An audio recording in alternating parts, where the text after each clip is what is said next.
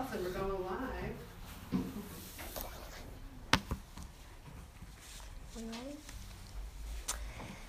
Well, good morning, everyone. My name is Allison Lane Olson, and I am offering this first lecture of the day here at the Fryeburg New Church Assembly.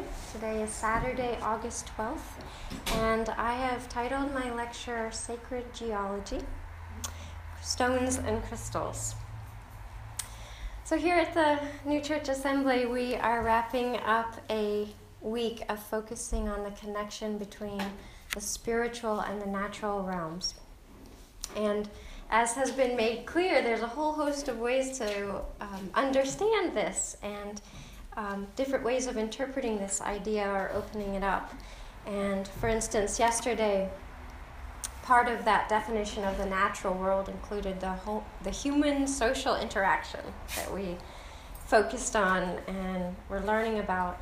And when I first heard about this topic for the week, that we would be focusing on the connection between the natural world and the spiritual world, I was quite literal in my thinking and I went straight to experiencing spirit in nature and that idea that so many of us find a sense of the sacred and feel that connection when we are out in nature. And by nature, I simply mean walking out that door, being among the trees and flowers, and having that mountain in the background, the river, the, the birds, all of it.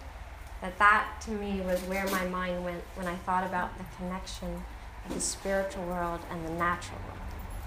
So that is an aspect, that is what I, I wanted to lift up this morning and be our focus. And, and as I was thinking about this, I was reminded too that, you know, so many have found that sacredness in nature. And um, as a minister, one of my privileges is being able to be with families during times of funeral. And so when I offer, sometimes I offer funeral services for for individuals who never connected with a church community. Um, they didn't have a church that they went to, so sometimes I will provide those services for someone who who didn't have that, but what their family will tell me, and I've heard it more than once, is that nature was their church, that the outdoors was their church. So there's something about that. So, to make it less general, um, I wanted to lift up this morning something that is so foundational for our very existence, and it was and is rocks and stones. Rocks and stones, precious stones, semi precious stones, this world, this rocky world that we live, live on. And just the last few years, my fascination with rocks have grown, and this part of our, of our world. And I've been reminded as I try to read about it and and grow in my understanding of geology too that that that it's so foundational. Usually when we think about the things that that we have to have to live as human beings on this planet. We think about the air we have to have to breathe, the sunlight, we need food, um, water. The truth is, rocks are also a part of that. We the rocks form the crust of the earth. We would have nothing to stand on if we did not have rocks. Those, that crust rests on a thick layer of hot rocks that flow like glue underneath. We are a rocky planet. We are one of four rocky planets closest to the sun. And that includes Mercury, Venus, Earth, and Mars. I was thinking of that TV show actually, Third Rock from the Sun. Like, this is where we live, on a rock. Rocks are part of our everyday existence, whether it's the mountains that we're gazing at, the stones that crunch under our feet. Maybe you have granite countertops at home. Maybe you wrote with chalk recently. Maybe you use road salt during the winters. And what about something as simple as a curbstone? I was reminded that even that has its story to tell. Is born in magma, blasted from a volcano, collected, ground up, and transformed into an unnoticed, everyday part of our world the curbstone.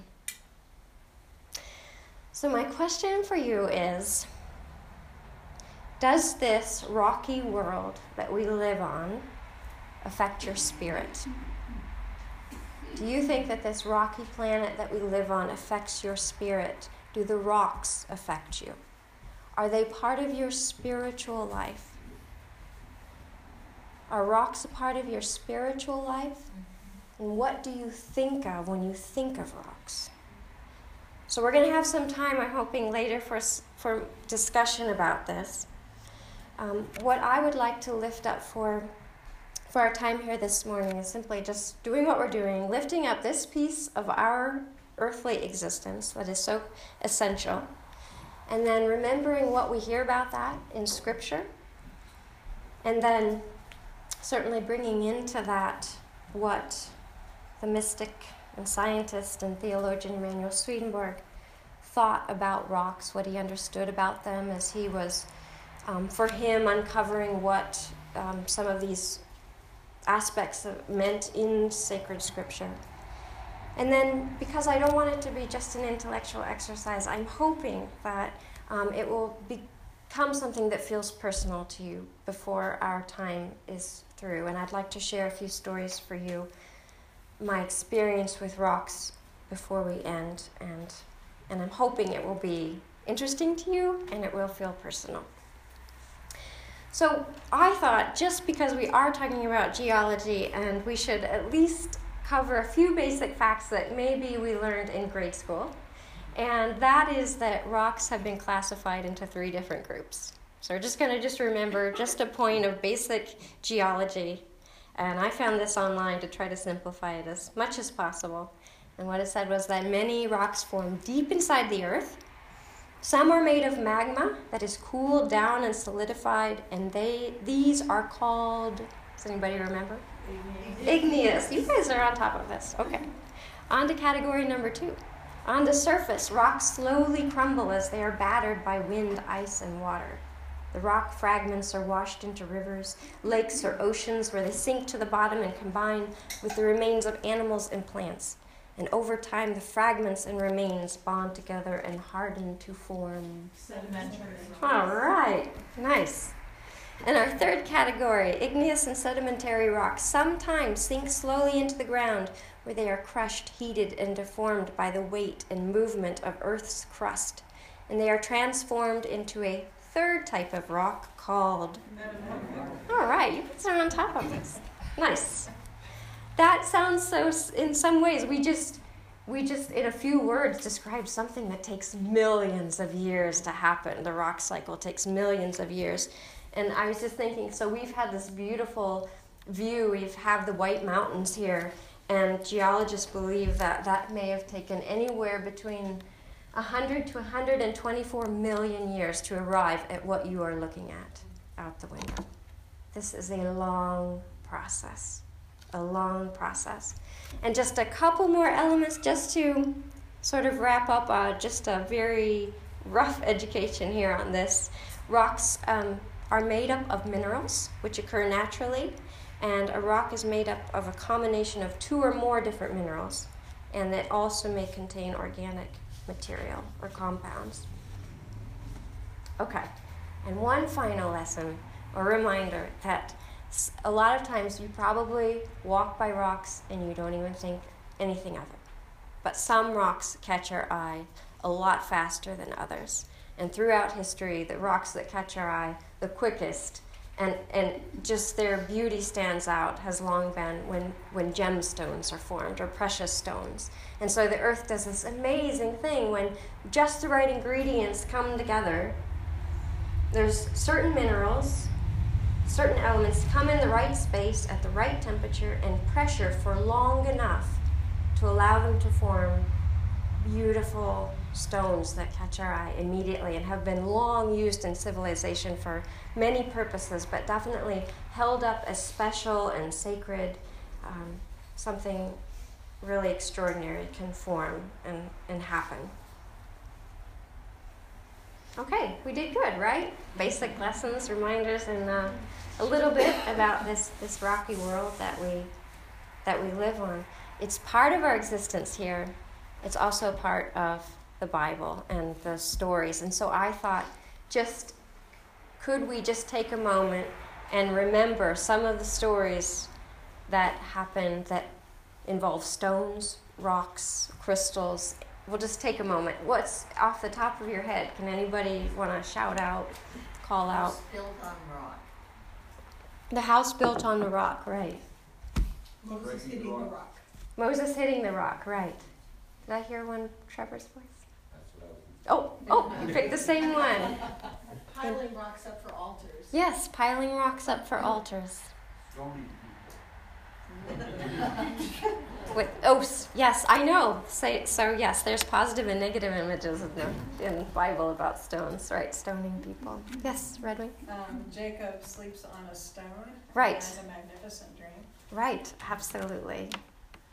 How about rolling the rock away? Right, rolling the stone away from the tomb. The stone that the builders rejected Right, became the cornerstone was right. Mm-hmm. The stone that the builders rejected. The seeds. The seeds, rocky ground, stony ground. Mm-hmm. Peter is the rock. Okay, Peter is the rock, right? Anything else come to mind? Just out of your memory? Taking the rocks out of the Red Sea as they crossed. There was the um, when Joshua was leading and they were crossing the Jordan. They took twelve stones and they, yes, they made a memorial. The five smooth Five stones. smooth. The five smooth stones, right? They right. Well, we might add to that the Ten Commandments on two tablets of stone, and um, they are a part of so much.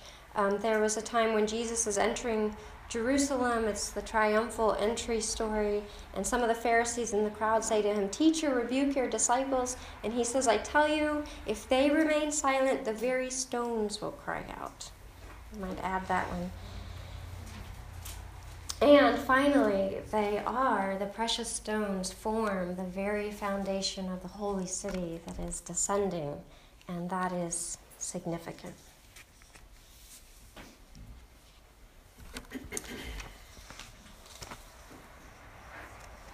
So, if we turn for a moment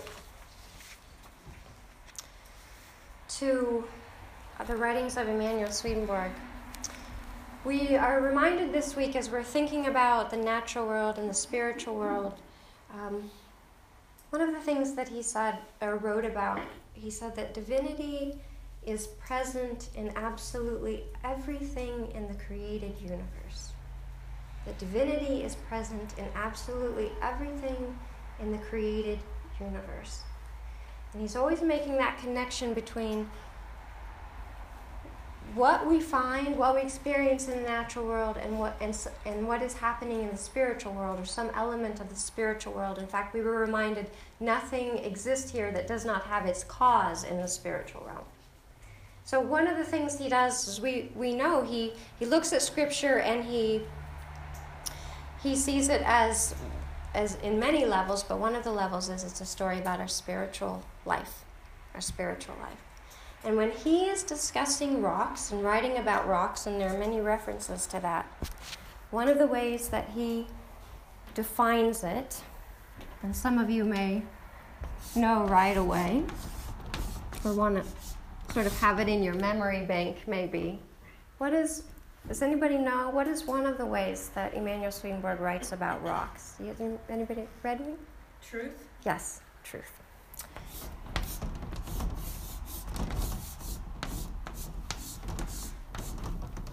Falsity. Broken up Yes. rock. Yes, broke right, crumbling rock, broken up rock. Right. That really brings in again a reminder that the context of the story really matters. Really matters. Um, one of the things that he writes about rocks is he says they are truth from good.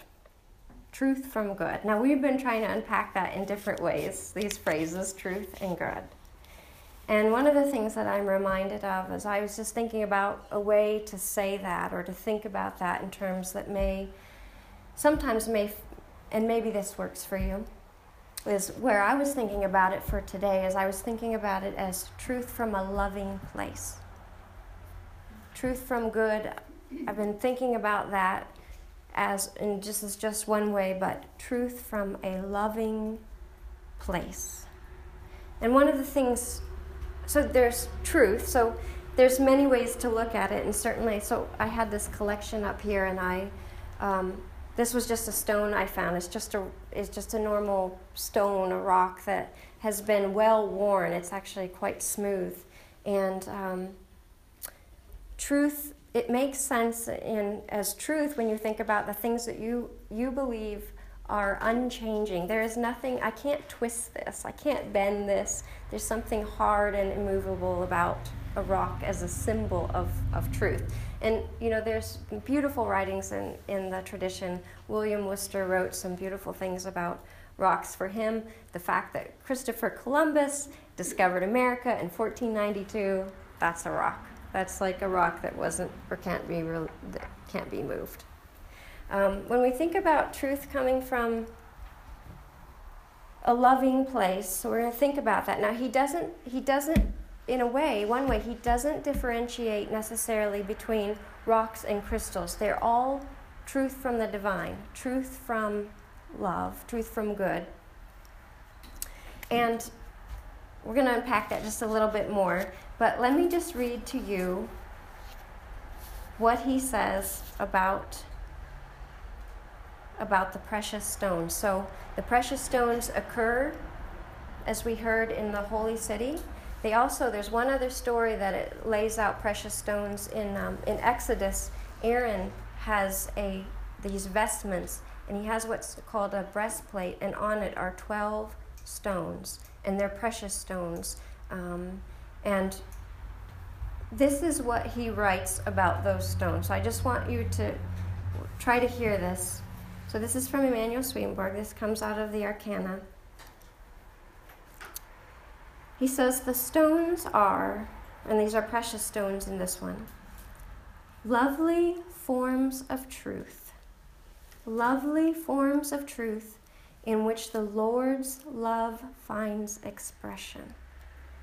So they're forms of truth in which the Lord's love finds expression. He says that they glow with a divine love and wisdom which they transmit.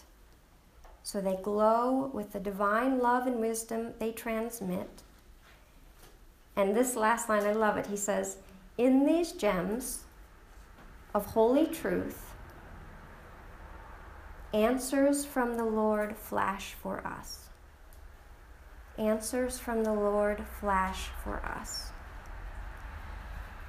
So, visually, if you can think about this, this is still truth from good. This is still, even though it's right, like okay, so I'm, this is what I'm holding up right now. One of these, this is a kind of quartz, and it's it's I love it. It's beautiful. You can see through it. Now, this wasn't mentioned in one of the descriptions of the different stones that were used, but I hold it up as an example because you can, I hope you can see at least a little bit from where you are, that something like this is something that you can see through. I do have amethyst up here. Amethyst you can also see through, um, but it's, it's smaller, so I knew you would have a little bit harder time seeing that. If you think about that difference, love or truth that comes from a loving place I was thinking about so and at the end, right, at the end of the Bible story, if you think about it as a as a picture, a story of how your soul grows and evolves. And at the end, the foundation of this heavenly life that's happening. So imagine a life in which you are finding peace and joy. A steady kind of life with peace and joy. This where you can see through, right? You can this kind of stone. One of the reasons why it's so neat and beautiful is because more light gets through. More light shines through this, is able to enter and shine through it. And as we think about the idea of the Lord flashing answers in something like this, where you can see and the light plays with it, I love the idea of thinking that part of our growth process is coming from a place in which there is truth with love, but we can't always understand it, if that makes sense. How many of us have had times in our life where situations that arise, we don't understand why it happened? We don't understand why it happened. maybe we'll never understand in this life, we think. What I'm hoping to try to convey here is the idea that there is faith in this life. Part of our spiritual life is understanding that love is the very fabric of existence. God, Source, is attending to every detail of our life. We hear over and over again that this is all comes from love. It's all out of love, and there is wisdom in our life. But we don't always understand it and we don't always see it. But we can go on faith. We can go on faith that love is in action here. There may be things happening and things that I'm learning, and I don't understand necessarily why it's happening, but but there is love and there's it's there's truth that I'm learning and the lessons are there, but I don't always under, understand them as well as I might. Think about coming to a point in your life where the questions you have become answered. What if we grow so close to Source, to God in our daily life and understanding that the things that we didn't understand at one point are becoming clear? and we and it things become more crystal clear and we're growing to a point in which we understand that love is the very fabric of our existence and we can start to see why it's working through our life in certain ways so i'm i'm hoping that that will make a little bit of sense and um, we'll we'll work with that um,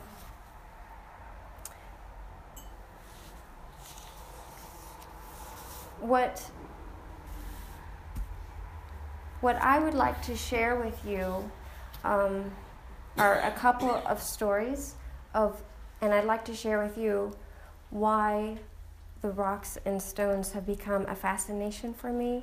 And I'm hoping that as I share these stories with you, that it will become something that um, that this isn't just an intellectual thing to think, okay, rock is like truth or depending on the story, maybe rock is falsity. It's not just in our minds.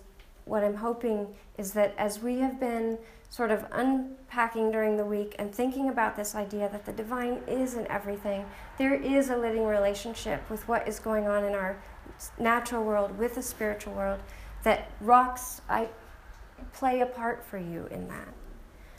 So the story I wanted to share, my first story I wanted to share with you is that Several years ago, I became friends with someone who had a lot of crystals and rocks around her home.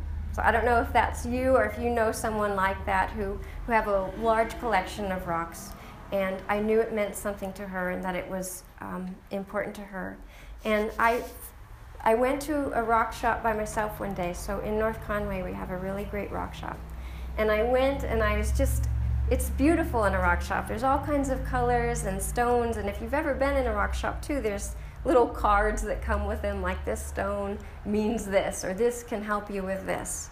So they, um, so I'm looking around and I see a piece of agate. Now I didn't bring that one today, but I, it was a, a piece of, of stone. It was about this big, and there's just lots of them laying there. And I put my hand on one and I don't know, something else caught my attention. My thoughts went somewhere else, but I had kept my hand on this agate. And all of a sudden, I realized when I turned back, because I had my hand on this stone, all of a sudden I realized that I am feeling something pulsing from this, from this stone. And I, it was sort of one of those moments I thought, what am I feeling? So I kept my hand on the stone and I am just feeling it. It has a steady, stable pulse of energy. I had never felt that before. I don't know if that's a common experience. I don't know if anyone in this room has felt that before. It was new to me. I had never, when I was a child, I collected rocks, and that was probably about the end of my, really my, um, for a long time, my relationships with rocks and stones. So I found myself in this rock shop. I have my hand on this piece of agate and I am feeling it pulse with a steady, stable energy. And it brought home to me in a new way, and I'm still trying to understand it. And this is the only way that I make sense of this at this point. This stone, the stones, the rocks, they don't have to be as pretty as these. They have their own energy. It isn't something that's just intellectual. It's not, you know, the Bible, um, we can sort of get in that frame if and for me i grew up in the tradition so i i knew okay this equals this. Sometimes you know rocks equal truth or or perhaps the opposite depending on the story. Um, and i knew i knew there was an aliveness that always came across to me. There is something alive about the relationship between the things that we find in the natural and the spiritual but i had never experienced it in quite this way before. So for instance this quartz down here. So last week during outing week, um, we had the opportunity, some of us, to um, go to Mount Apatite. We went to Mount Apatite in Auburn, and we went to an old tourmaline mine, and just to see what we could find. And my daughter Elin, she packed away some pretty big stones in her backpack, and I ended up carrying them down down the path. But I was happy to do that. I was I was happy to do that because I love stones and rocks just as much as she does. And one of the pieces that she came back with is this beautiful quartz. And when I hold this, what I'm sharing with you is that when I hold this, it takes a moment, but if I just hold it and I'm aware of what is happening in my body, I slowly start to feel this very steady, stable pulse of energy. I can feel it in my throat right now. There is something about this. And the question is if you'll believe me, there's something about this, and it's not just limited to this. So, what I'd also want to share with you now, yesterday we talked a little bit about fantasy and reality, but I hope you'll follow me down this path for a moment. And what I wanted to share with you are two meditations, something that I learned or felt in or heard in two meditations. So, the first one I wanted to share with you, and I, I shared this with some of you who um, attend the Fryeburg New Church.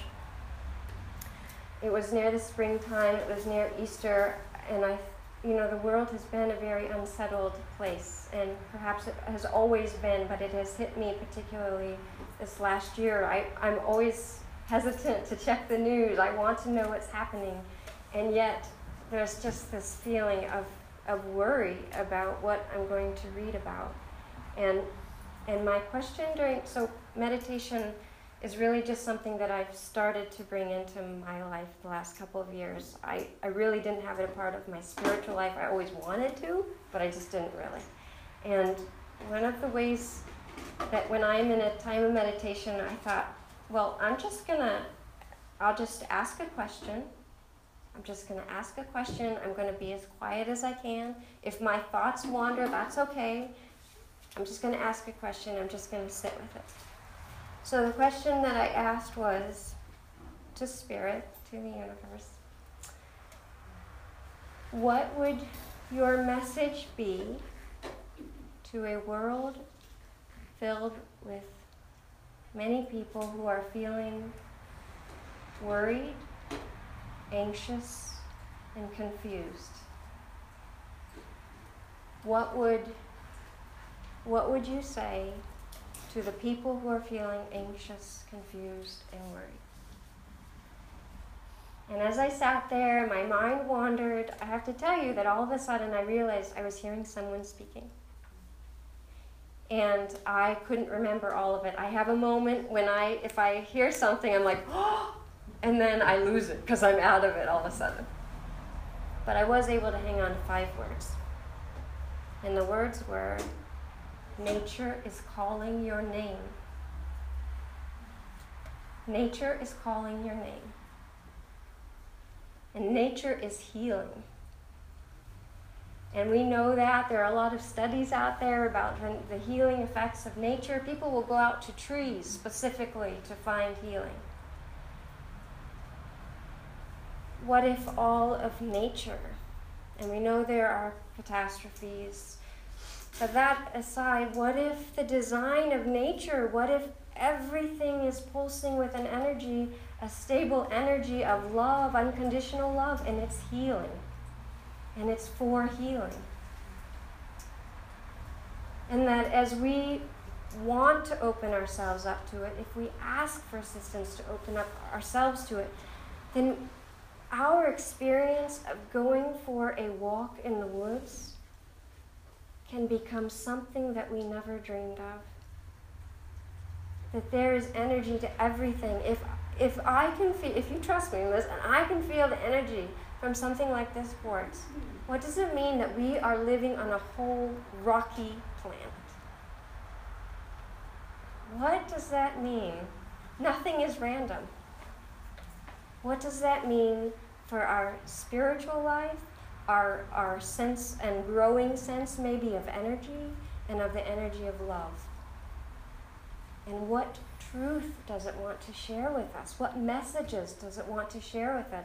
What messages want to flash for us in these different aspects and parts of nature? Now, I'd like to share a second meditation with you. And this happened just right before camp. And I wasn't asking for anything, I wasn't expecting anything in particular. I was just trying to feel connected to the sacred.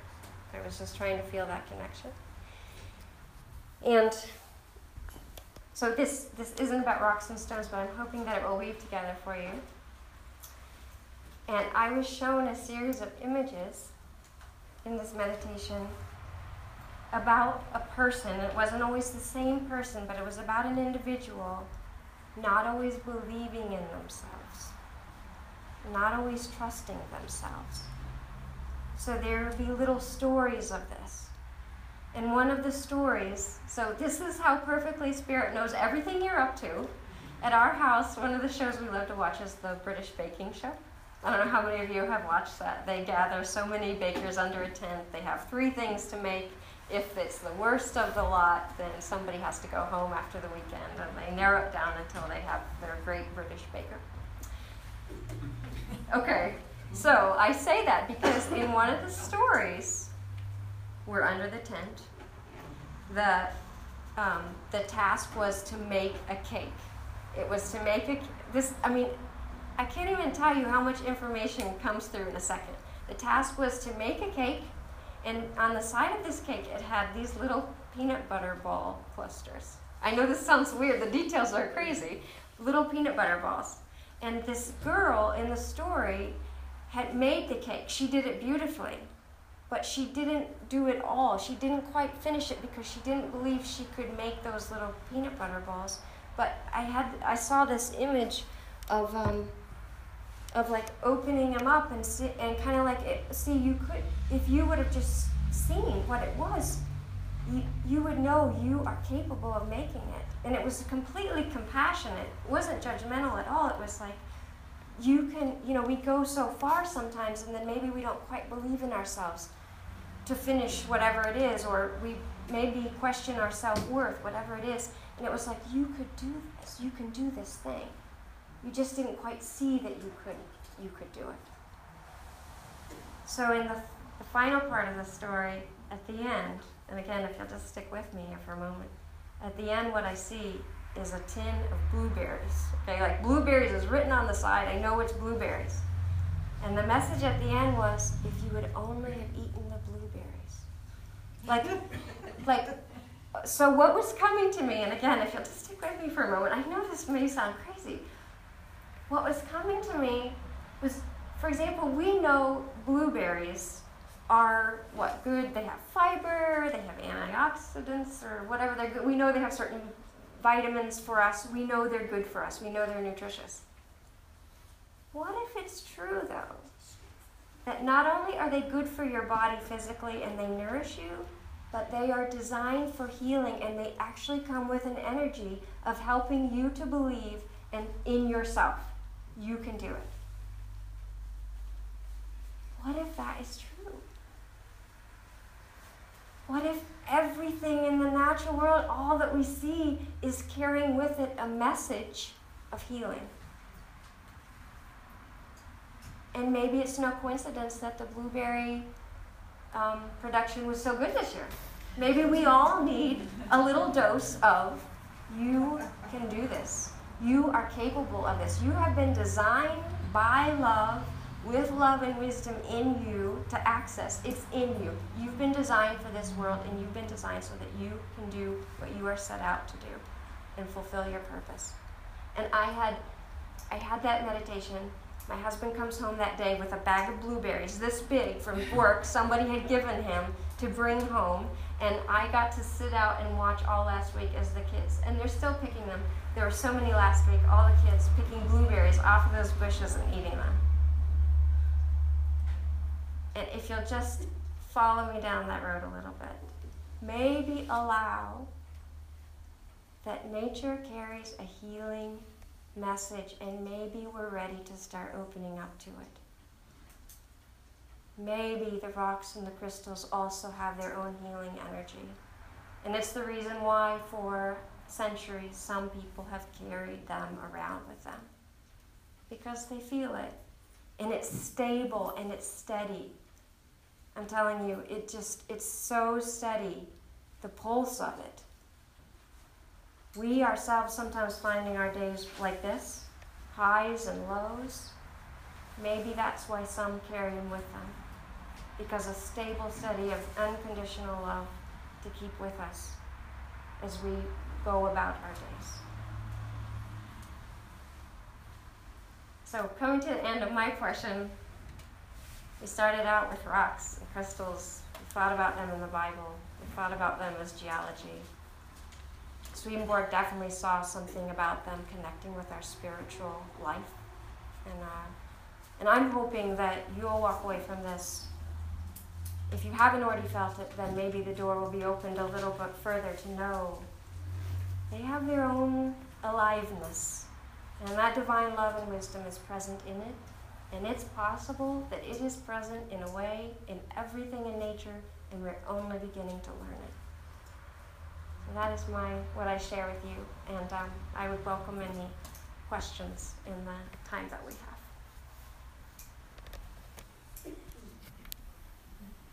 Yes, Susanna. I think you should contact the state of Maine. Got a new tagline: "Blueberries for self-confidence." There. That's yes. nice. That's right.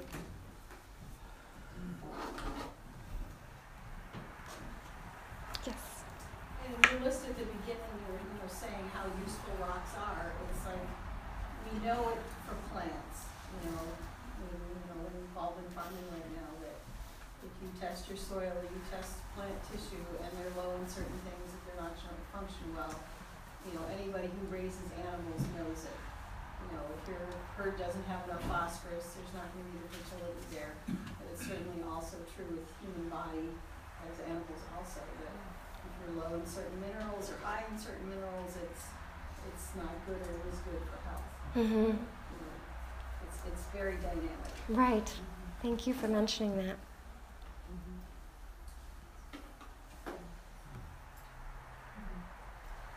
Yes.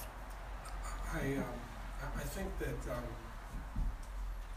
i- if you really, uh, internalize this as a society, then you'd have a much different approach to cutting trees, to mining, to using the elements of the earth. It wouldn't be that you wouldn't do that, Mm-hmm.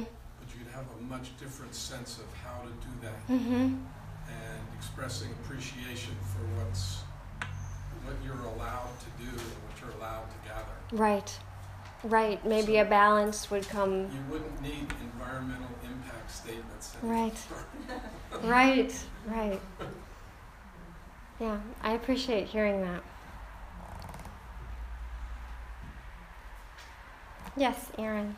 Um, it just reminded me of when I was younger, and I think this is similar to many like children, where you think everything is living almost, Mm-hmm. and you grew up having like pet rocks, and you believe that rocks are alive almost. And as you get older, you're told that rocks are dead and rocks aren't living. Mm-hmm. And it's just cool to be reminded that rocks do have an energy. They do. you were right when you were a kid. Thank you. Thank you for saying that. I mean, this, I have to say, it's totally brought back a kind of magicalness to living for me. Um, and, and I, oh, Susanna, go ahead. I was just gonna say that Aaron reminded me that there was a, um, the, one of the quotes that I read earlier in the week was that the innocence that we have when we're younger, that we know that we are spiritual beings and that it is a spiritual world we live in, we have that until it is extinguished by learning. And that's what we, we train it out of ourselves, but it Mhm. was there in the beginning. Mm-hmm. Yes. Well, one thing I think is kind of neat is with, with our theology is whenever you say nature, it's so connected with God because of course we know where it all comes from. You know, whereas sometimes people sort of do nature instead of God. So I Mm-hmm. think it's neat how well those can mesh, you know, just even thinking about the mineral physiology of a person, I mean, boy, I bet there's some fun correspondences about that, about what that all means if you really Mhm. got interested in going. Mm-hmm. Yeah, Dan. What's fascinating is, as you're talking, I'm thinking, oh, but what about the, the real science?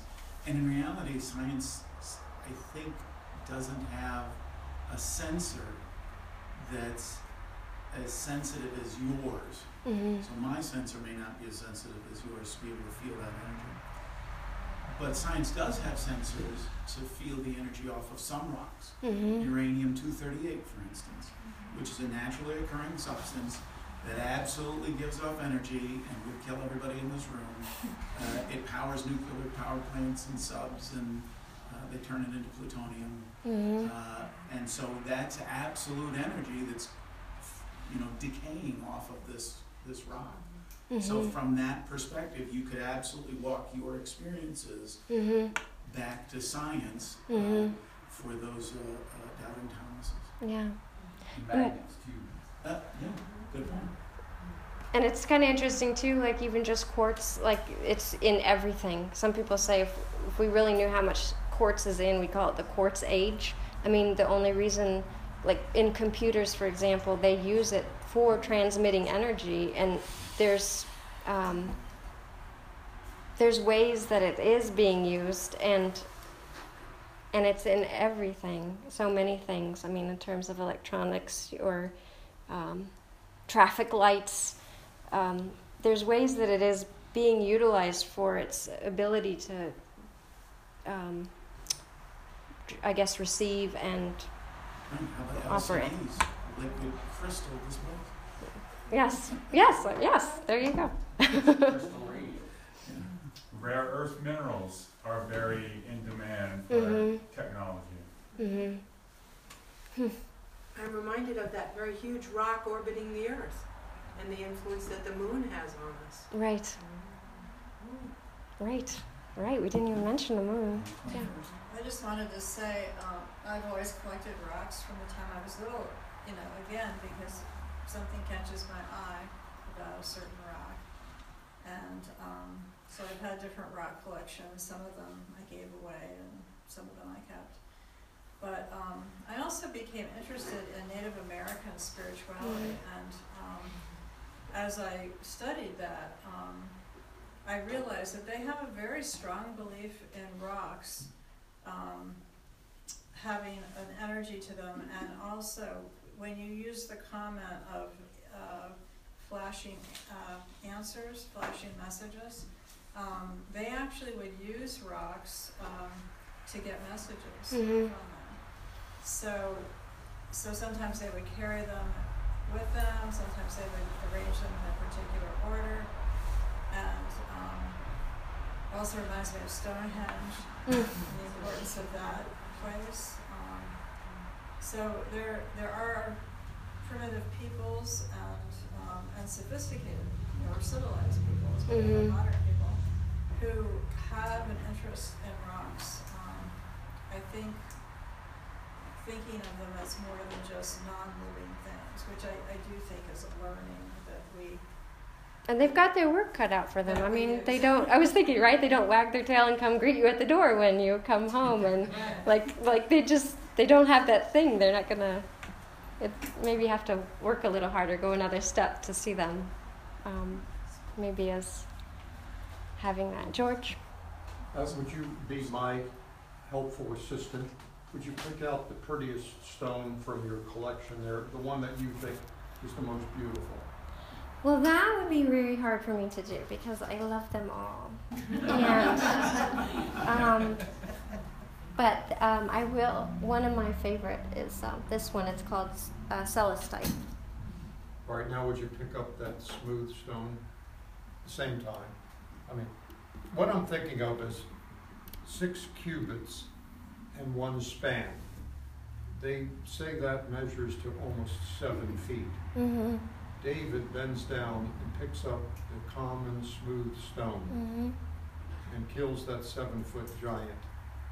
Um, you talk about imagery, you talk about, but that common stone, Mm-hmm. which is the You least. might like this one actually. This is so smooth. It might make you think of. Yeah, it, it's, the- it's the least attractive of the whole lot there, and yet it does take care of that bragging bully. Mm-hmm.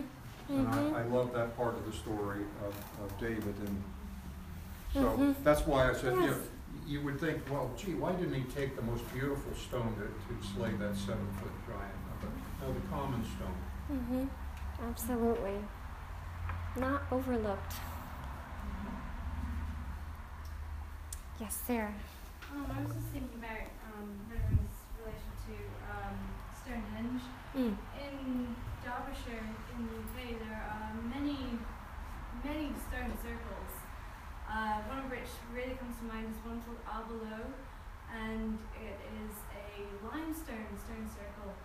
Um, and it is known at certain times of year the stones glow blue, and it is. Um, I think it's a uh, Stone Age. It's built on a Stone Age um, tomb, like a, a bull ring, and um, there's an entrance point to it and an exit point. But uh, in recent uh, in recent scientific history, they've discovered that it was actually built on two very very big ley lines, um, which are um, you know spiritual and uh, energy lines under the under the Earth's surface. And I just thought that was amazing. How did how did they know? How did they know? Why did they transport these massive rocks here? And they lay flat. And um, I just thought it was really, really Mhm. interesting. What was that feeling that they had? Uh, Arbor Low in Derbyshire. You should you can yeah.